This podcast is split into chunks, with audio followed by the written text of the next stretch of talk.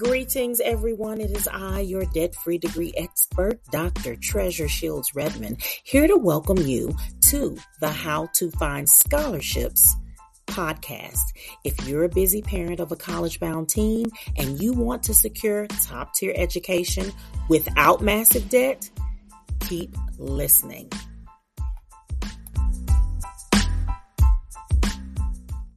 So, the first thing I, I need to tell you is your child needs a laptop. This may sound like a strange place to start this presentation, but I, am going to tell you an anecdote. Beautiful Nigerian family. I was uh, uh, helping them. They joined my community, my paid community, and I was helping their brilliant son. And he was going to he was uh, uh going to pharmacy school at a big state university. And every time we would have our meetings, the meeting would drop. So when I meet with young people, I meet with them on Google Meet. It is just like Zoom, except easier because it's just a link on the on the internet. Once you have a Gmail address, you have access to a video chat technology like Zoom with less signing up and everything. So every time we would literally, it, it happened four times in a row. And by the fifth time, I was like, okay, what what is happening? Are you using internet somewhere else? Are you not at home? And he said, No, I'm on my phone. Womp, womp, womp. When you use your phone, you're going to have to download an app for everything we do. So when I work with kids and when you're helping your team get scholarships, they're going to need to send emails, sign up for scholarship platforms, and create an account with a username and password. They're going to need to upload uh, copies of their transcript or uh, copies of essays up to scholarship applications. And is it possible to do all of that and talk on video chat? Uh, no, his phone proved that it started to crash.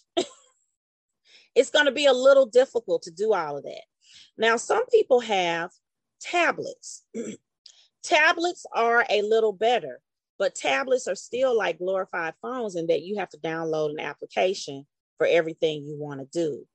And uh, there are some applications that have a, a little bit less dexterities, a little bit less limberness, a little bit less features if unless it's on a laptop. So, in order for you to conduct a lucrative and successful scholarship application program, you need to invest in a laptop. They are literally $200.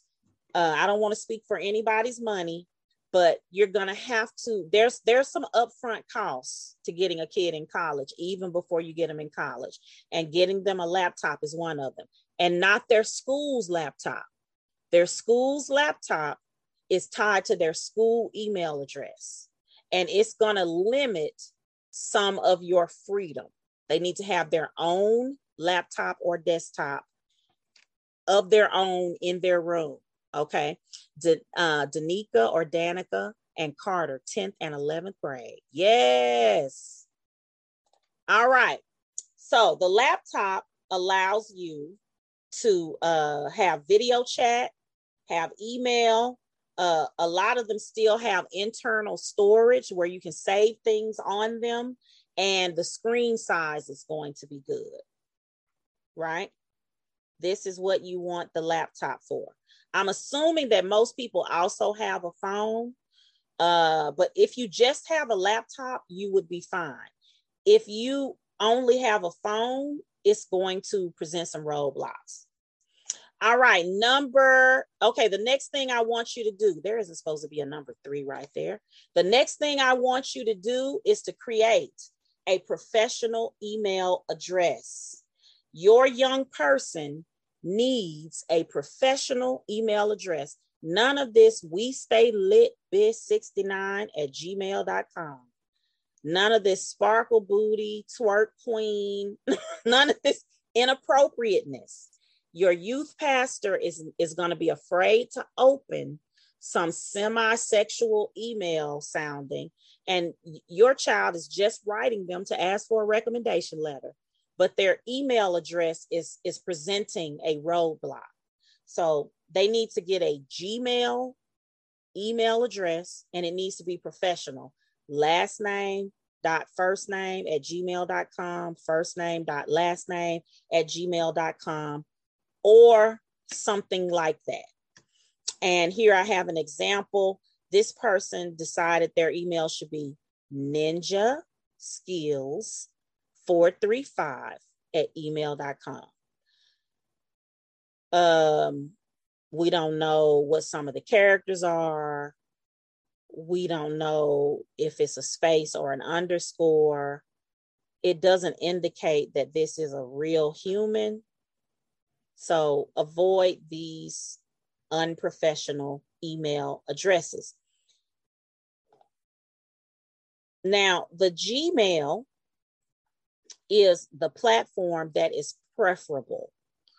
Uh, it's preferable for me because I um, use Google Meet in order to work with young people and help them through their college journey.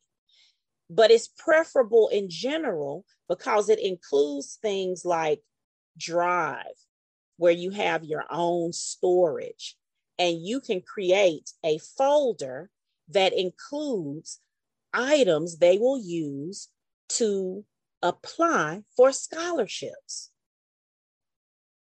So now I know some of you already knew this, but there are others of you who are saying, oh, this scholarship thing is digital in nature. Yes, everything is now digital in nature. If you and I are both Gen Xers, then we came from a time when applying to college could be done on a paper application. and you received your acceptance letter in the mail inside of an envelope. That is no longer the case. If you've seen any of the viral videos where the family is looking over the young person's shoulder as they get into Duke, as they get into Harvard, as they get into Yale and other selective schools, they're always looking at a computer, waiting on an email. And when you apply to colleges, you will be applying online. So now I have a laptop and a professional Gmail email address. Now what? I'm going to tell you what. I want you to get a copy of that teen's transcript, their high school transcript. Lots of scholarships ask for a transcript and they don't ask for an official one. What do I mean by official? Official means the transcript is sealed and it hasn't, at least the institution that is being given to, believes it has not been touched by the person sending it to them. So they want to believe that your child hasn't turned all of their D's to B's and this is an official transcript in a sealed envelope. But if scholarships made everybody get official transcripts, they'd hardly, they're hardly getting any applicants now. The reason why, a big reason why a lot of the people in my community get the scholarships is simply because they apply for them.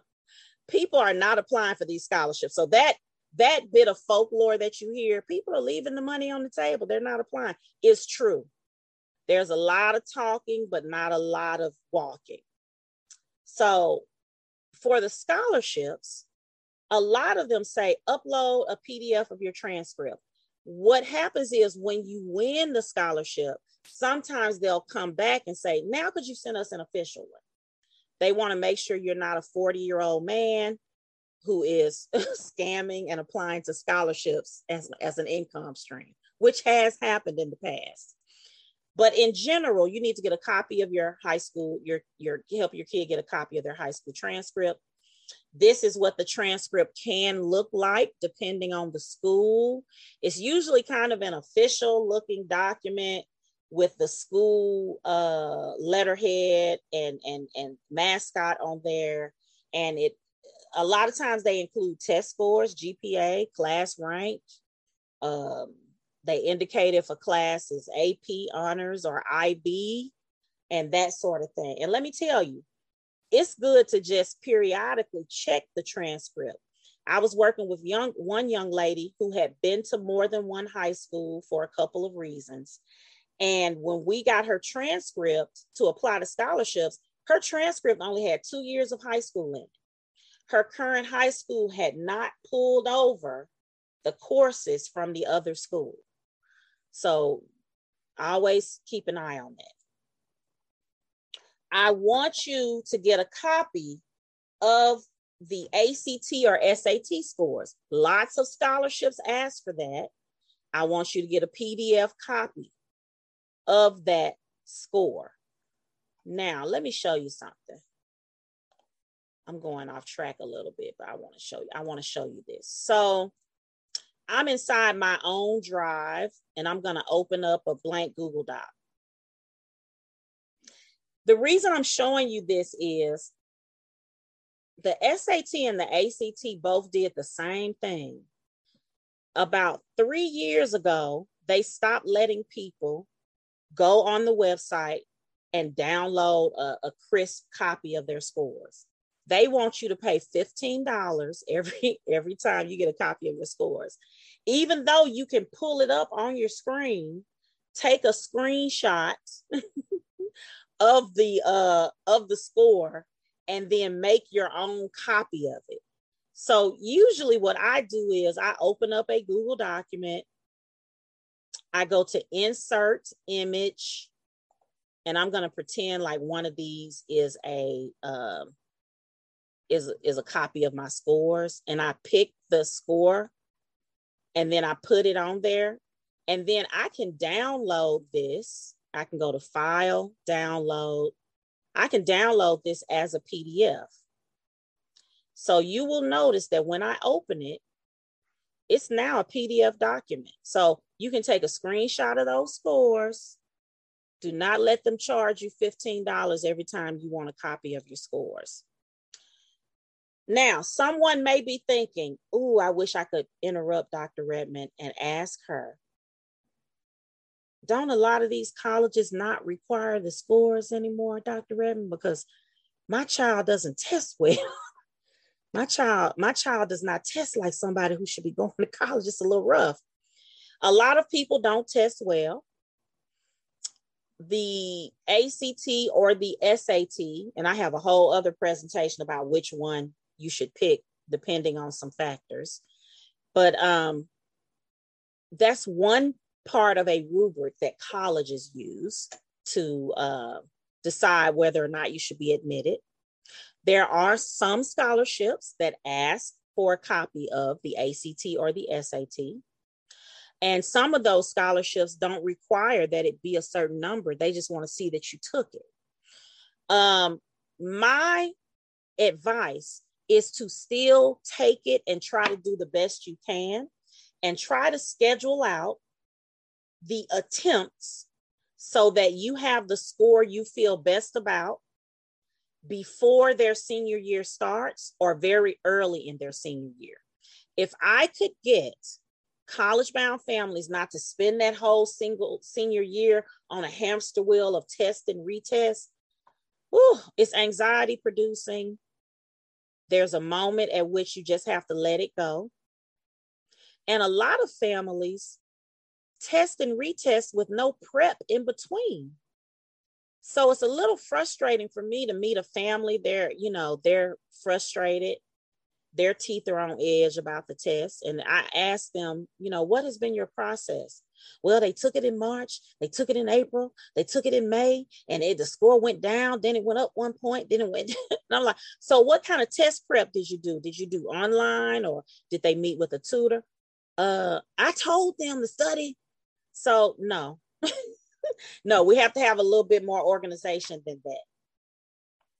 So get a copy of those test scores. I want you to help them create a college resume. a college resume. In my community, I have kiddos fill out a scholarship questionnaire, and then the way they answer the questions, I can just copy and paste the answers right into a resume template. It's a beautiful thing. So many scholarships ask for a resume. And if they don't ask for a resume, they ask for all the things that go on a resume leadership positions, honors, awards, uh, community service. So help them to create a resume. Here are some examples of what resumes could look like.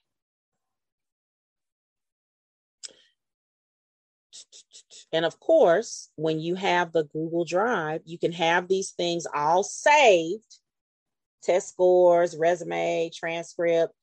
And then whenever you're applying for scholarships and you need to download and upload onto the scholarship application, you can. I'm going to stop right here because I feel like I've been doing a lot of talking and see if there's any questions. どっち?